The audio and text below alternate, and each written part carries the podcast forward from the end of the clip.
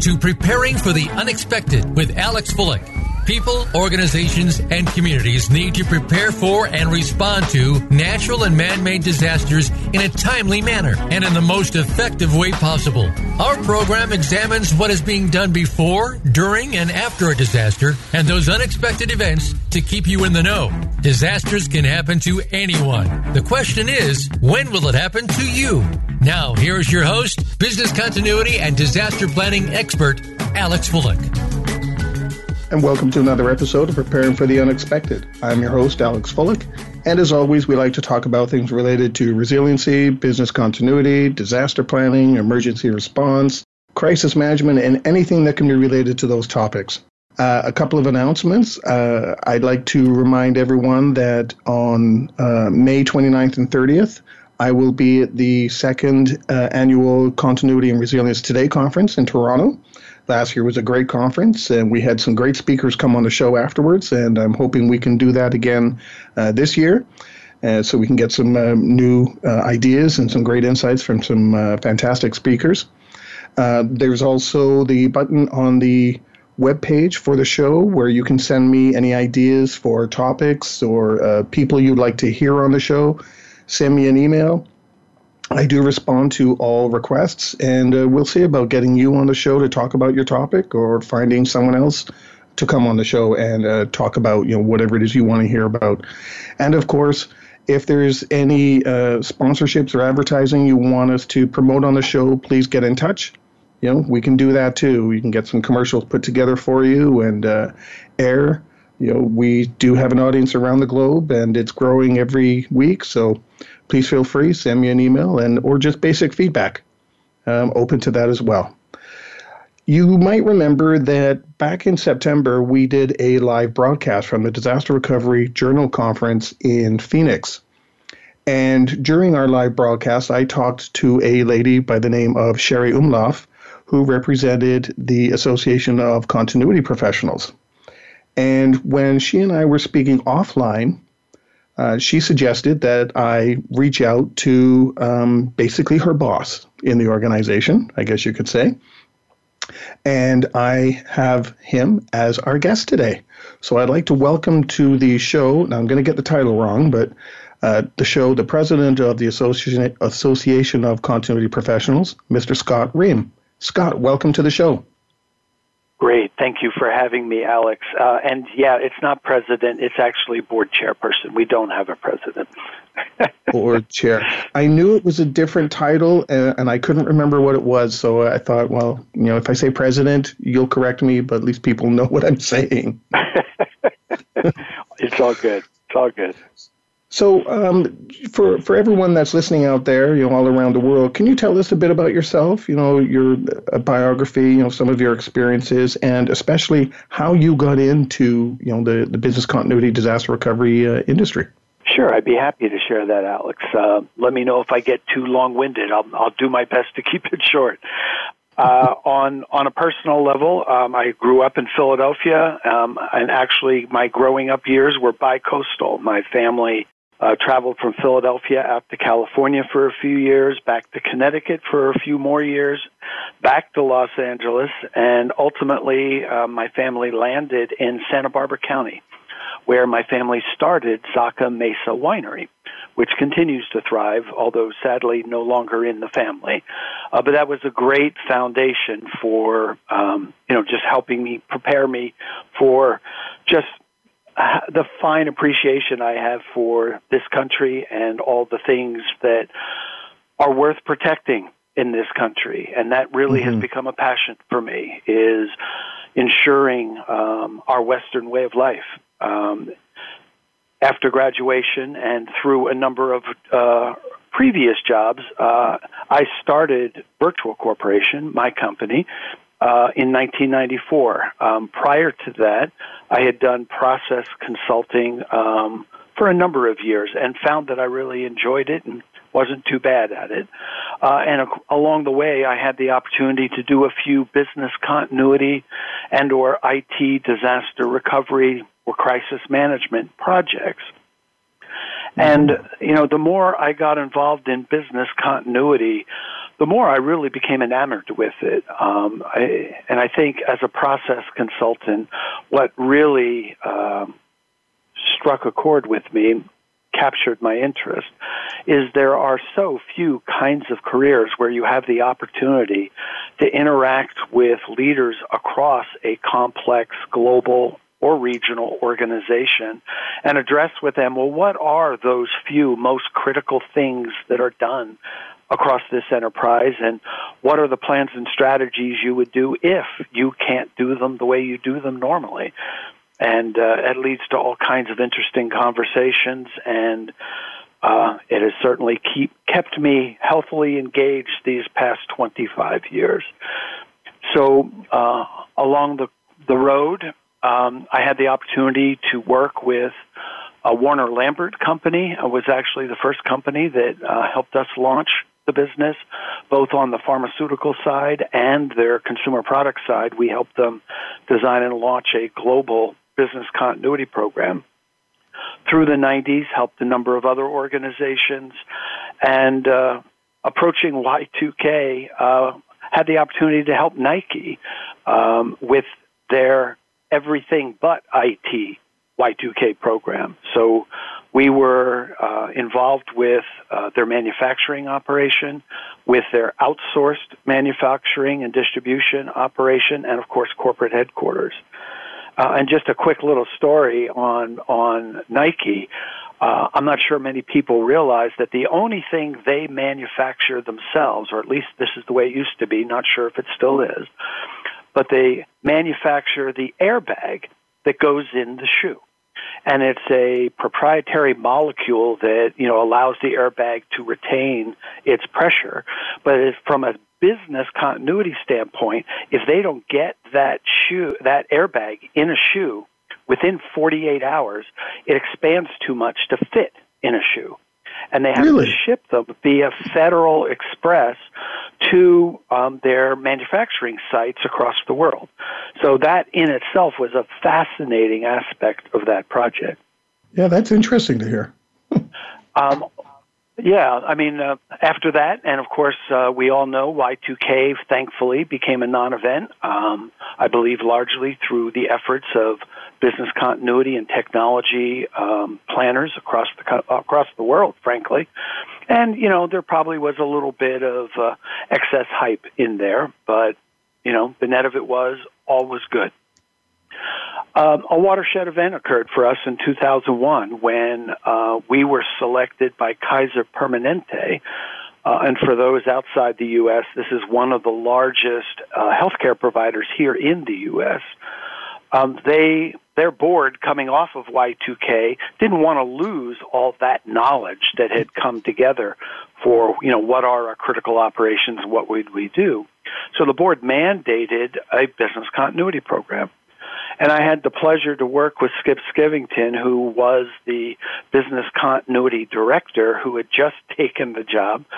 And uh, I had the pleasure of working with Skip um, after being selected from 25 vendors to actually design their program from scratch. And then over two and a half years, uh, we roll well. We assembled a team of uh, business continuity professionals that were hired by Kaiser and we rolled out 6,000 business continuity plans across the U.S. to all their operations. And along wow. the way, uh, there wasn't a really good software tool at that time that would allow you to distribute the responsibility for business continuity across an organization. At that time in the early 2000s, business continuity was largely still being done by the business continuity professional and supporting departments to do planning, but not really having the departments own the plan and do their own updates. So I had some ideas, and uh, long and behold, uh, Kaiser's IT department built a software product uh, that we rolled out across Kaiser, and it was actually good enough that in 2003 I negotiated the intellectual property rights to it, and Sustainable Planner was born, uh, which has become a primary focus of our company. We still continue to do very significant uh, professional services consulting across all the disciplines of enterprise resilience. But um, we also now have a significant um, investment and activity supporting large enterprise, um, government, healthcare, and others uh, through the use of our software platform. So that really, you know, is a quick summary of, you know, my history with the company. I do want to share, and I'm sure so many people, probably pretty much everyone who is old enough to remember 9 11 has a story. Um, we were in mm-hmm. the early stages of launching Kaiser Permanente, and uh, I was at Newark Airport in New Jersey that morning of 9 11, scheduled to be on a flight from Newark to San Francisco.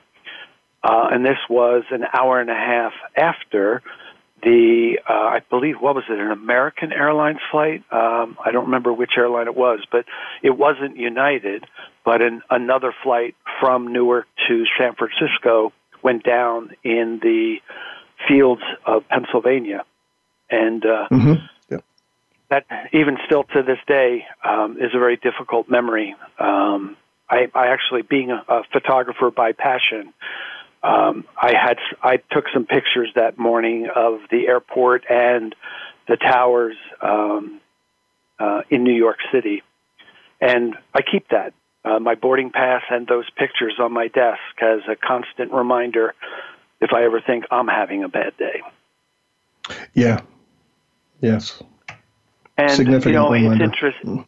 Yeah, it is, Alex, and it's interesting. After 9/11, we saw tremendous growth in the industry. Um, not only business continuity, but particularly crisis management.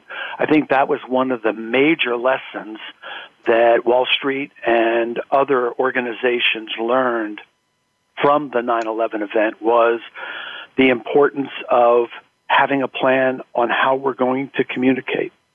Um, and in fact, uh, as there have been many case studies on this, quite a few organizations went out of business after 9 11.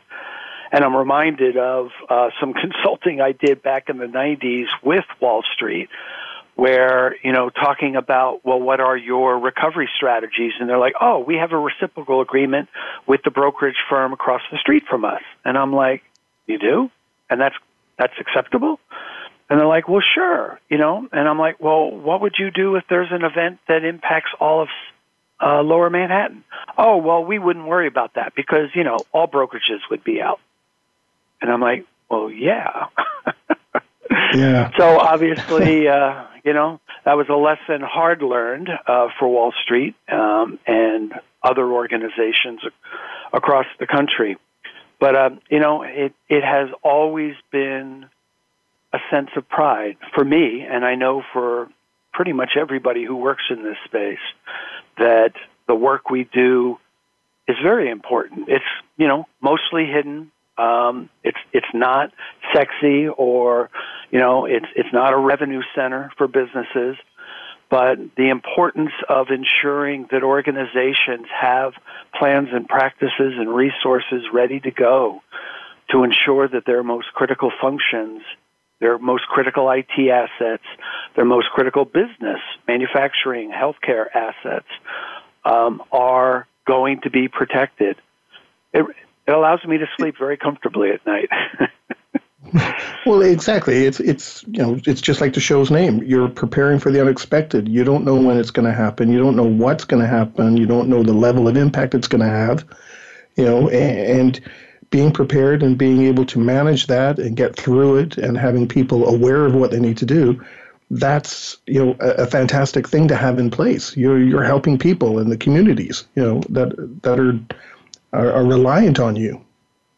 Exactly. And you know what there couldn't be a better segue alex uh, into the ACP, or as it's called, the Association of Continuity Professionals now.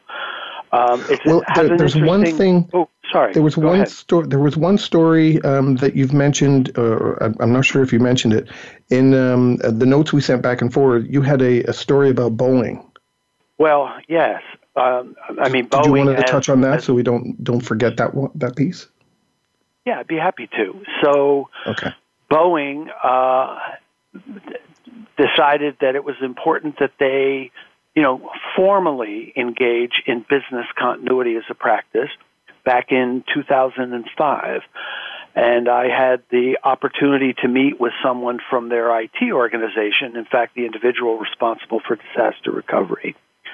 And uh, I volunteered my company to spend uh, a, a two day workshop with the IT director to brainstorm on how best to bring a sustainable enterprise wide business continuity program to Boeing.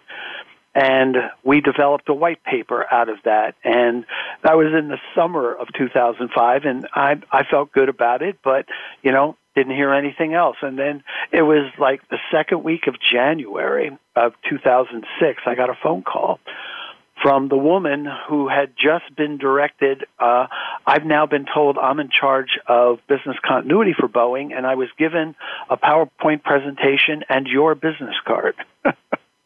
and that that started a wonderful relationship uh, with individuals who, you know, for I don't have their permission to mention by name, so I, I won't. But it was through the shared services group at Boeing that the program was launched, and I believe today it still lives. And um, again, what a great opportunity! Uh, I'm an electrical engineer by background uh, from the University of Pennsylvania, uh, and just love technology. I'm, I'm absolutely a geek and probably have been a geek long before it was uh, sexy to be a geek. Has it ever been? I'm not sure. Oh well, you know, hey, today if you if you're a, if you're a startup geek and you're making and you, you just did an IPO, IPO, I think that could be called sexy. Yeah, that's true. That's true. I, I, think that's the perfect spot to to end our first segment. We're going to come back. We're talking with Scott Ream, the board chair of ACP, and we're going to start getting into the uh, the meat and potatoes of what ACP is. We'll be right back with Scott Ream.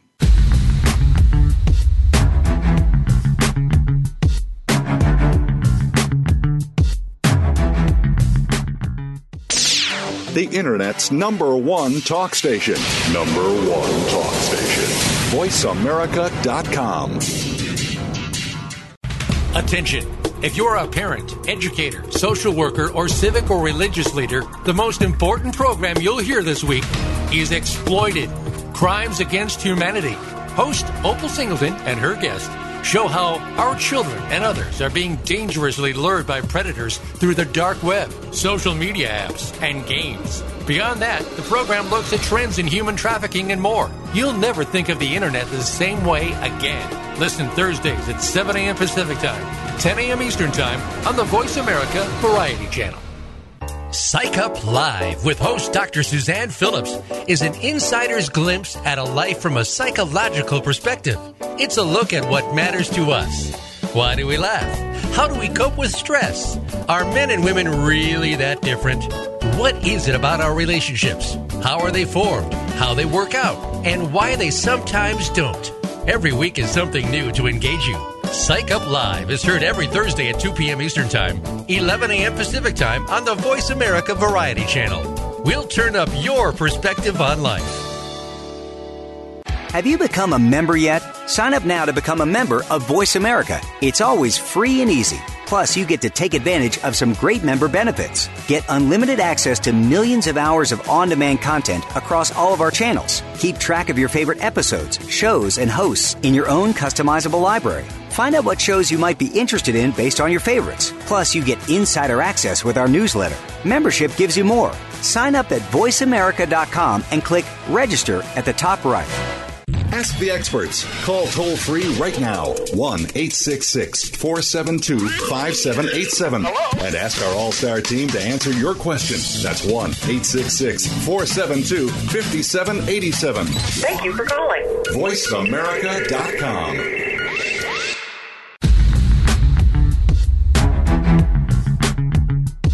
You are listening to Preparing for the Unexpected with Alex Fullick. Email your questions to info at stone-road.com. Again, that's I-N-F-O at stone-road.com. Now back to Preparing for the Unexpected. and welcome back to the show. Today we're talking with Scott Ream, the board chair of the Association of Continuity Professionals. Scott, you gave us uh, some great information in our first segment, and now in the second second segment, I'd like to really move into what uh, um, ACP is all about. So, can you kind of give us a, a, you know a history of of ACP and just you know tell us everything about ACP? I would be happy to. Um, it has been such an honor to serve on the national board. Um, so let me start with a little bit of a history. Um, uh, the ACP was founded in 1986 as a California not for profit with the name the Association of Contingency Planners. Um, and that is that is the name they had all the way until 2016, which is just about the time that I joined them. And I'm going to be honest, um, I wasn't thrilled with their previous name, and I, that may well be why I didn't immerse myself in the association up to that point, because I thought contingency planners is kind of old speak for even business continuity, and frankly, contingency planning really doesn't effectively cover the full breadth of what we all know is our focus today and is absolutely the yeah. focus of the ACP, which is enterprise resilience or uh, mm-hmm. organizational resilience. You know, the de jour term we're using today. Yeah, it's like a progression, right? You know, we, we progress. Exactly. And, you know, I, I'd like to share with you um, the, um, out of our articles of incorporation in 2016 that the ACP is established as a mutual benefit association of individuals and organizations responsible for or participating in, and here's the key part, you know, listen to the breadth of the disciplines. Business continuity, crisis management, continuity of operations, can't forget our friends in government, emergency management, preparedness and disaster recovery.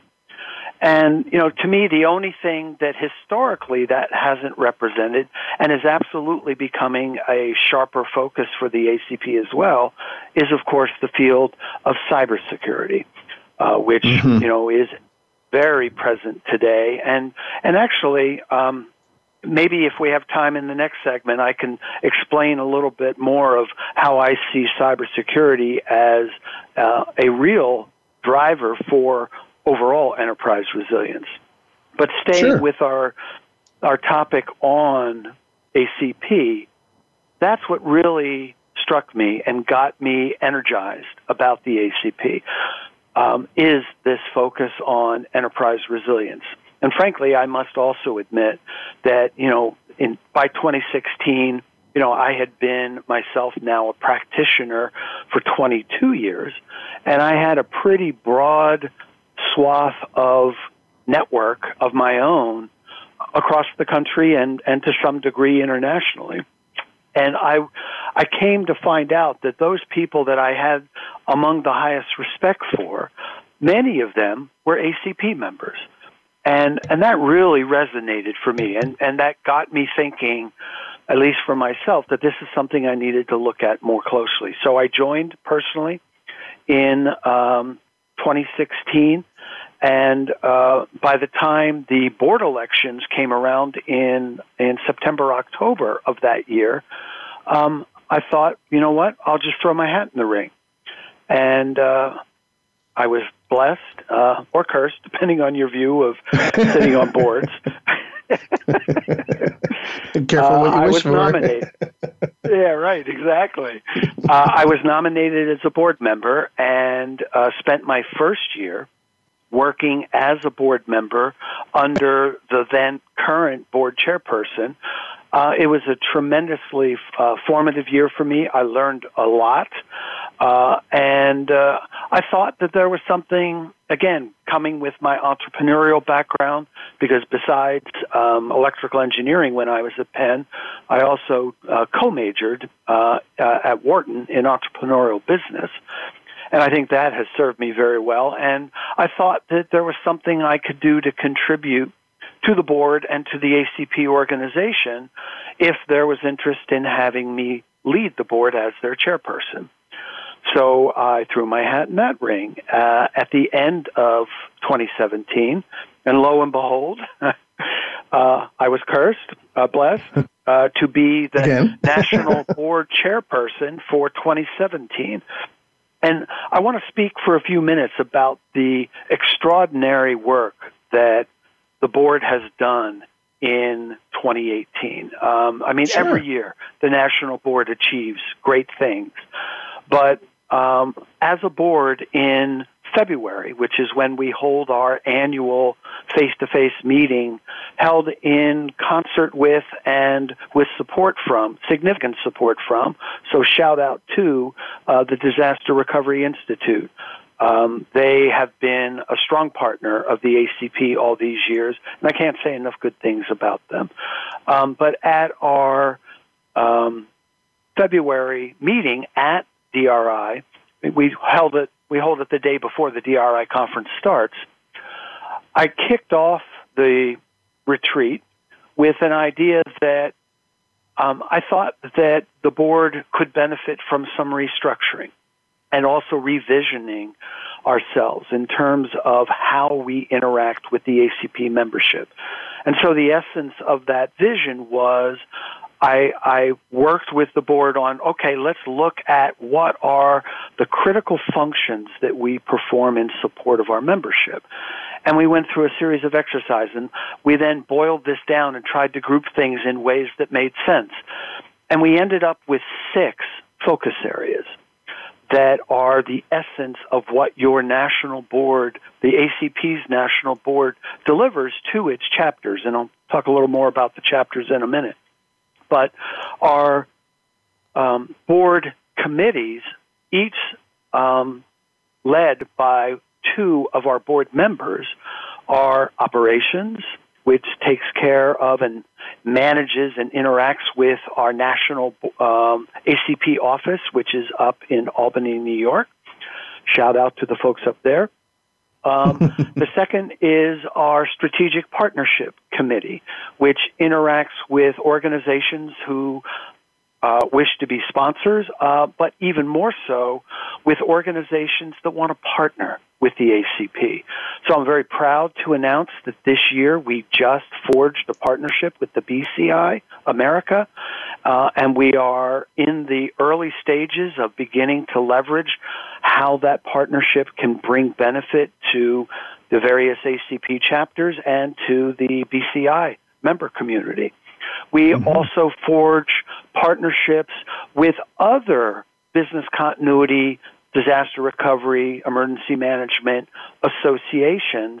And it's interesting, you know, there are a number of local associations like the association in Ohio or associations in other states around the country where historically there's been a little bit of a you know, stay out of my turf, I'll stay out of yours. Um, mm-hmm. And that that may benefit the you know the two organizations, but it doesn't benefit the members at large.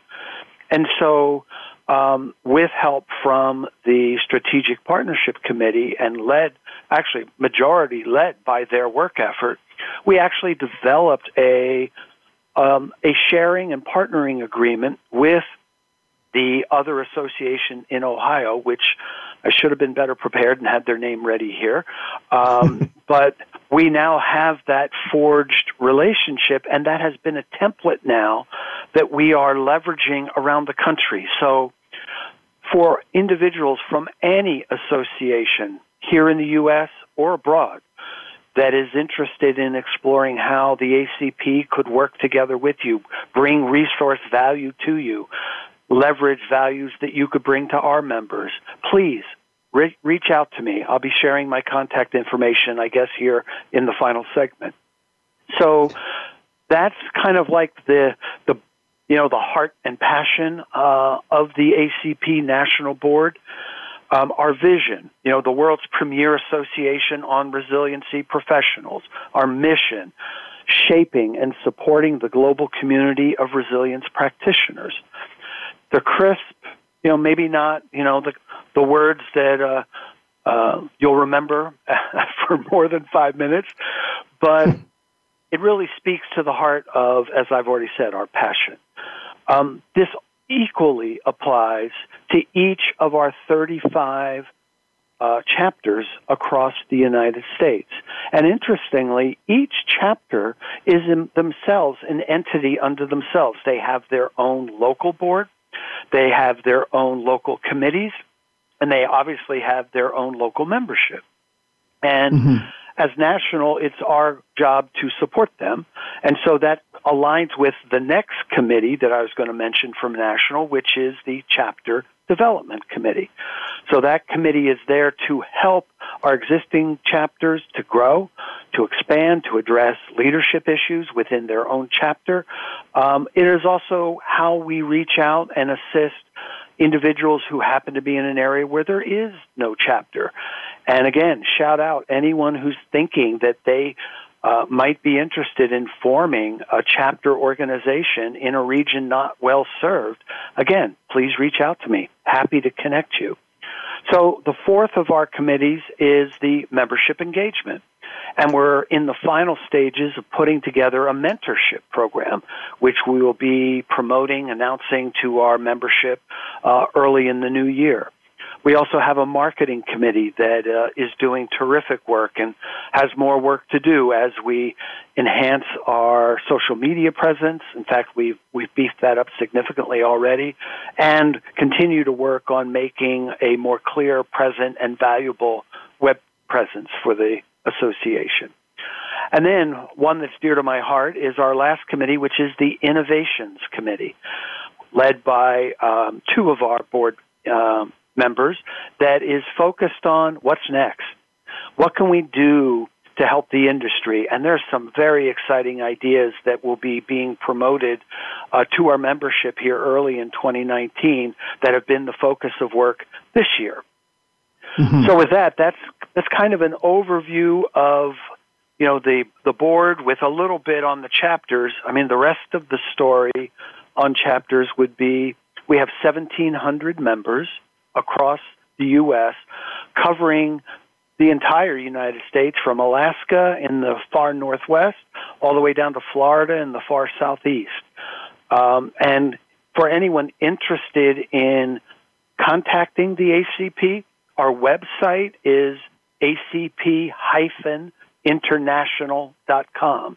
Again, acp-international.com and you can I'll contact include, the national. I'll, I'll, include that in the uh, show description when I submit all this, so that uh, any oh, listeners perfect. out there, if they don't catch it, um, it, you'll be able to to see it in print. Perfect. And if you're interested in emailing the national office, it's just staff at acp-international.com. Uh, should I share the phone number, or you you'll have that I'll put that in the show description as well. It's a one eight hundred number um, for anyone li- out there listening, so it's not uh, you know you won't get charged for it. I do have a question for you though, Sean. You, you mentioned that ACP is uh, currently uh, U.S. based. Do you have plans, especially with this innovations committee, um, to expand that to go into other markets, Europe or Canada or Mexico or Asia, anywhere? We do. Um, in fact, as our name implies, we view ourselves as an organization that can represent the interests across the globe. Uh, we have had interest expressed already from uh, the European community. We are exploring interest in Canada and Mexico as well. Uh, and, you know, there is no reason why, as we continue to grow, that we wouldn't um, seek out um, interested parties around the globe. So, to our international uh, brethren and sisters, um, please, if anyone is, has interest in this topic and would like to explore more, how ACP can help you to start a chapter or uh, an entire organization within your region, be happy to uh, help get you in touch with the right members of uh, the national team. Well, that would be great because you know there are areas that you even mentioned it that are kind of underserved or barely represented at all because you know some areas are just so large you know people can't get to you know their neighboring country or something for a chapter meeting or, or something along those lines. So sometimes starting exactly. something that's uh, local would uh, offer a lot of benefit to many areas out there. Well, and there are so many benefits to being an ACP member. I mean, just to list some of the top, as I mentioned earlier, the membership in the ACP is some of the most knowledgeable, passionate, experienced individuals in our fields. You know, go back to that list of different disciplines I mentioned. So professional networking is a huge opportunity. Um, simply going to the LinkedIn group on uh, LinkedIn uh, for the ACP, post a question send a message to the national office. Hey, I'm wondering if has anybody done? Does anybody have? Uh, and we get that message out to all of the chapters. Um, education. We do um, monthly uh, webinars. We have relationships with all of the certification organizations. We have relationships with many of the academic institutions offering degree programs in this discipline um, guidance on those certification and degree programs is something we can help you with. Uh, leadership at local and national levels. Levels, if particularly if you're a young professional, what better way to build your resume, your personal um, character, but to serve on a local board, or for that matter, come join the national board. Uh, we have volunteers, uh, and again, that is part of that model. It's not just a committee of two board members. Each uh, committee has done a call to the membership for volunteers, and, and that is an open call. So, again, if you have any interest in that, reach out to us. And I mean, the, what pays for membership almost immediately is the variety and number of member discounts that are available to ACP members. Discounts to all of the industry conferences, discounts for educational courses at, at academic institutions, discounts from vendors, discounts on training, um, a tremendous variety of ways that more than pay you back for the um, very low fee that is asked each year to, for for you to sustain your membership. And let's face it, you know, we're all cost conscious. So any kind of discount you can get on things is going to be a benefit to you. It is. And and I really think what sets the ACP apart and I'm going to sound a little bit like a broken record here, it's our membership. It's the quality of our people. It's the fact that each of our chapters is led by their own board, their own leaders, doing what they think is important for their community. Our affiliations with DRI, BCI, Continuity Insights, and other associations and conference venues um, represented here in the U.S. for now, uh, and BCI internationally.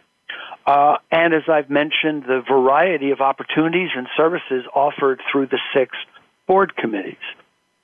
We've already hit on that we're planning to expand the ACP through 2019, mm-hmm. 2020, and beyond, beyond the borders of the U.S.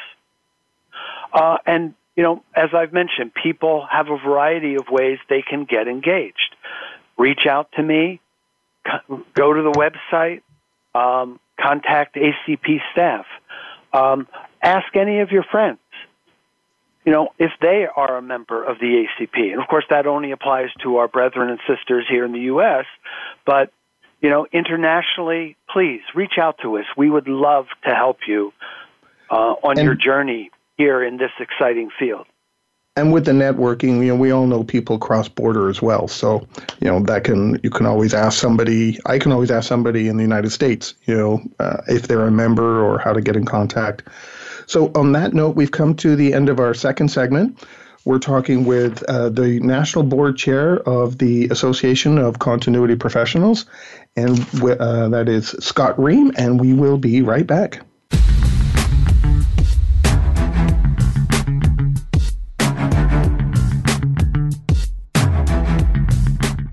Stimulating talk. it Gets those synapses in the brain firing really fast. All the time. The number one internet talk station where your opinion counts. VoiceAmerica.com. All round the outermost rim of the shield, he set the mighty stream of the river Oceanus, creating Achilles' shield in Homer's The Iliad, Book 18. Rachel Carson in The Sea Around Us said, All at last, return to the sea, to Oceanus, the ocean river, like the ever flowing stream of time, the beginning and the end. Moir's Environmental Dialogues with Dr. Rob Moyer offers lively dialogue and revealing narrative inquiry into how individuals are overcoming obstacles and creating a greener and blue planet Earth. Tune in Thursdays at 3 p.m. Eastern, 12 noon Pacific on the Voice America Variety Channel. Are you or someone you know interested in attending college? With both college tuition and college enrollment up 60% since 2002, there is a lot of competition, and careful planning needs to be a part of the process. Tune in to Getting In, a college coach conversation, hosted by Elizabeth Heaton and featuring a team of college coach experts. We'll bring you the tips, techniques, and know how to navigate the road to college and do so the smart way. Listen live every Thursday at 4 p.m. Eastern Time, 1 p.m. Pacific Time on the Voice America Variety Channel. Now you don't have to stay linked to your desktop or laptop. Take Voice America on the go and listen anywhere. Get our mobile app for iPhone, Blackberry, or Android at the Apple iTunes App Store, Blackberry App World, or Android Market. News, opinion, your voice counts. Call toll free 1 866 472 5787. 1 866 472 5787. VoiceAmerica.com. You are listening to Preparing for the Unexpected with Alex Fullick. Email your questions to info at stone-road.com. Again, that's I-N-F-O at stone-road.com. Now back to Preparing for the Unexpected. Welcome back to the show. Today we're talking with Scott Ream of ACP, the Association of Continuity Professionals. He's the national board chair. And Scott, you've given us some great information about ACP. Um, and I'm wondering, uh, I'd like to start off this segment with getting your opinion on what do you think some of the major challenges or hurdles um, BCM or disaster recovery professionals have right now? That's a great question, and and there are a number of challenges that we face. Um, you know, when you posed that question to me in preparation, I thought about it, and and what what comes to me first is something I alluded to indirectly in the first segment, which is the view of what we do by organizations um, that they, that we work within. Um, it is not a profit center; it is a cost center, and uh, depending upon how far down the road an organization has already gone and the degree to which this is a regulatory mandate or not, it is perceived as oh God, we got to do that. Oh, okay.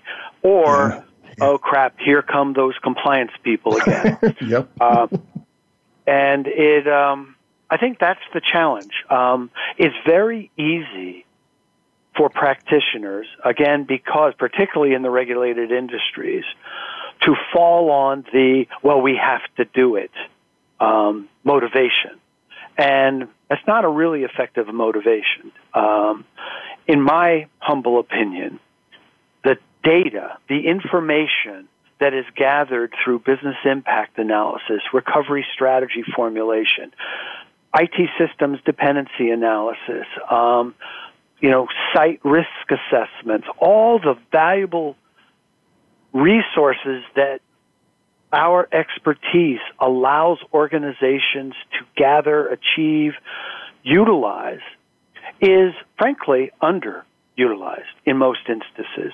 You know, all this great data, I'll give you an example business impact analysis data, which for any institution, when it's done in quote, as a best practice, as a robust implementation, you know, you're going to look at all of the categories of critical dependency on which functions, if not available, would not be able to sustain themselves. So things like workplace, key personnel, IT applications, um, and in the manufacturing setting, in many settings, not just manufacturing, facility systems. Hospitals are full of facility ser- services, medical gas, medical vacuum, all those things that are provided in quote in the law. Manufacturing organizations, of course, distri- uh, distribution houses, all of these institutions, and you know, let's stay away from the regulated ones. You know, look more in the manufacturing, distribution, retail environment where they are not under any significant regulatory constraint.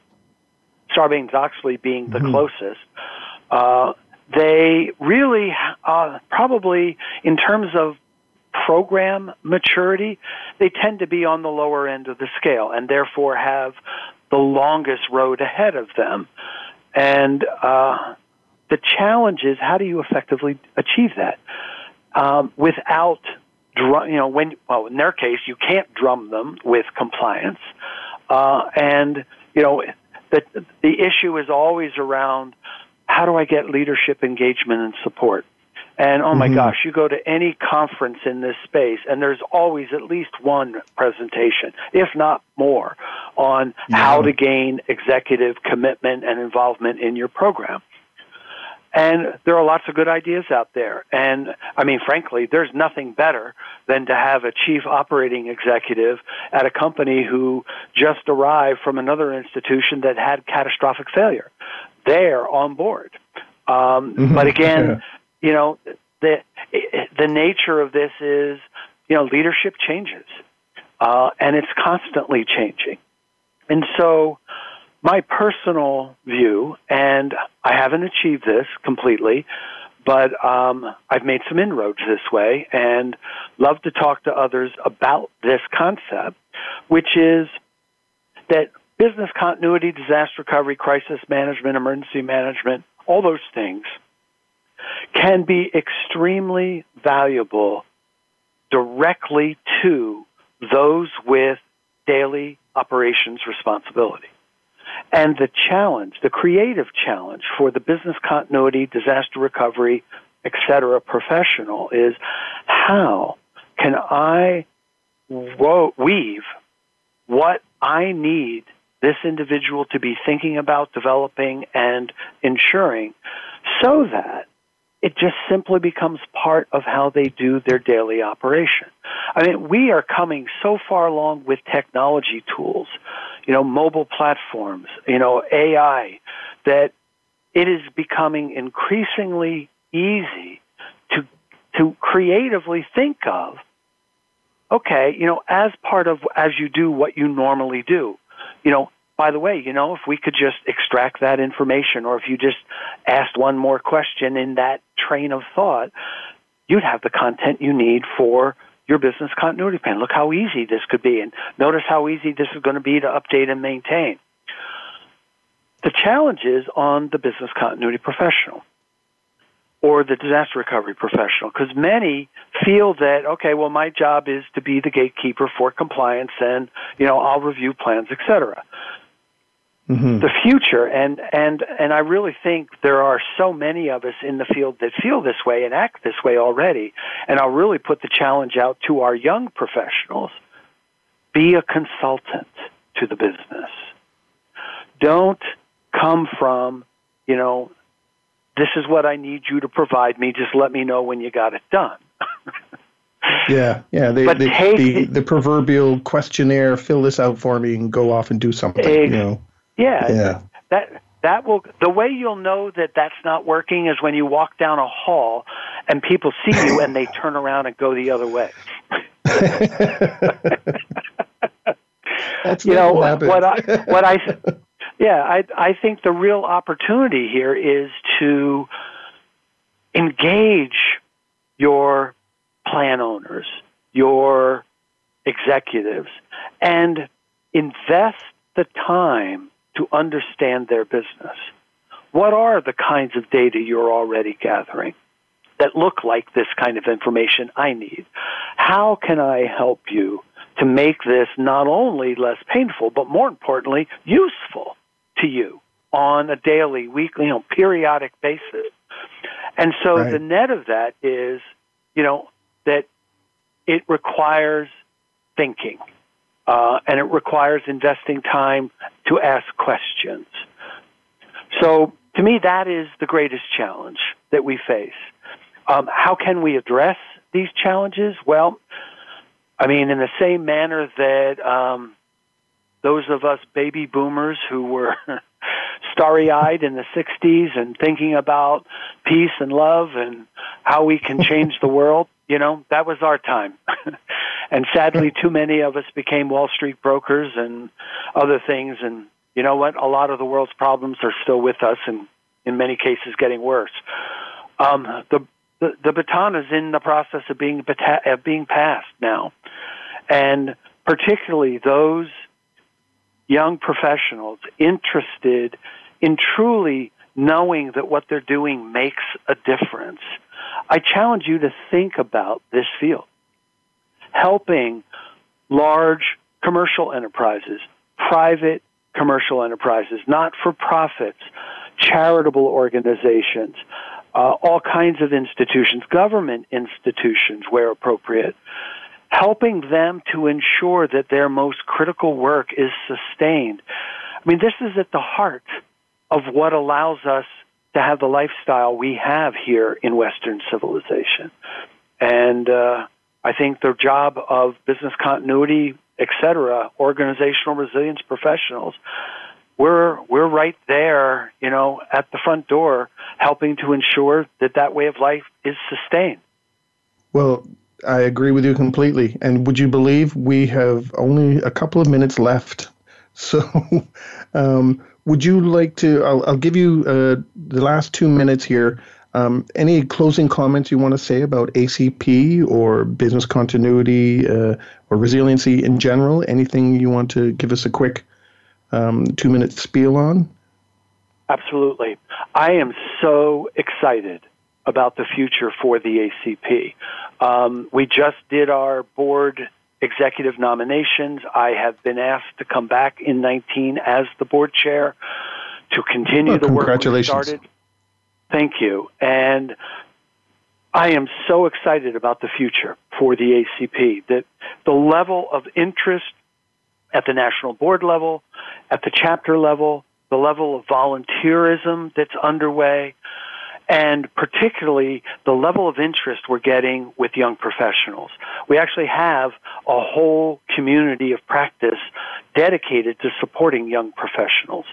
So my closing remarks are if this at all sparks interest for you, reach out to us. Let us help you to achieve whatever your passion is in this field. And with that, I thank you, um, Alex, and your international audience for the time to blather on to them about, you know, the ACP and a little bit about Scott Ream. Well, it's been great to have you on the show, Scott, and I can definitely tell that you have a passion for this. It comes across in how you uh, speak and you know all the things that you're providing to us. So I, I definitely uh, understand why you would be asked back uh, to to chair ACP. And so thank you very much for your time and joining us on the show. I do appreciate it.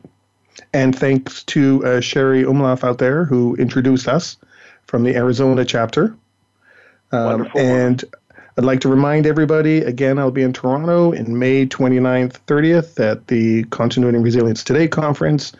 And of course, if there's any other topics you'd like us to talk about or sponsorships, advertising, please feel free get in touch with me.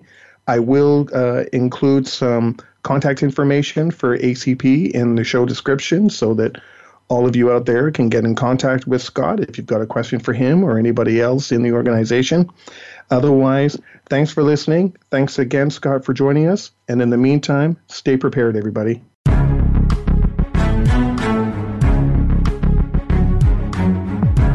Thank you for joining us for Preparing for the Unexpected. Please tune in for another edition featuring your host, Alex Fullick, next Thursday at 6 a.m. Pacific Time and 9 a.m. Eastern Time on the Voice America Variety Channel. We'll see you here next week.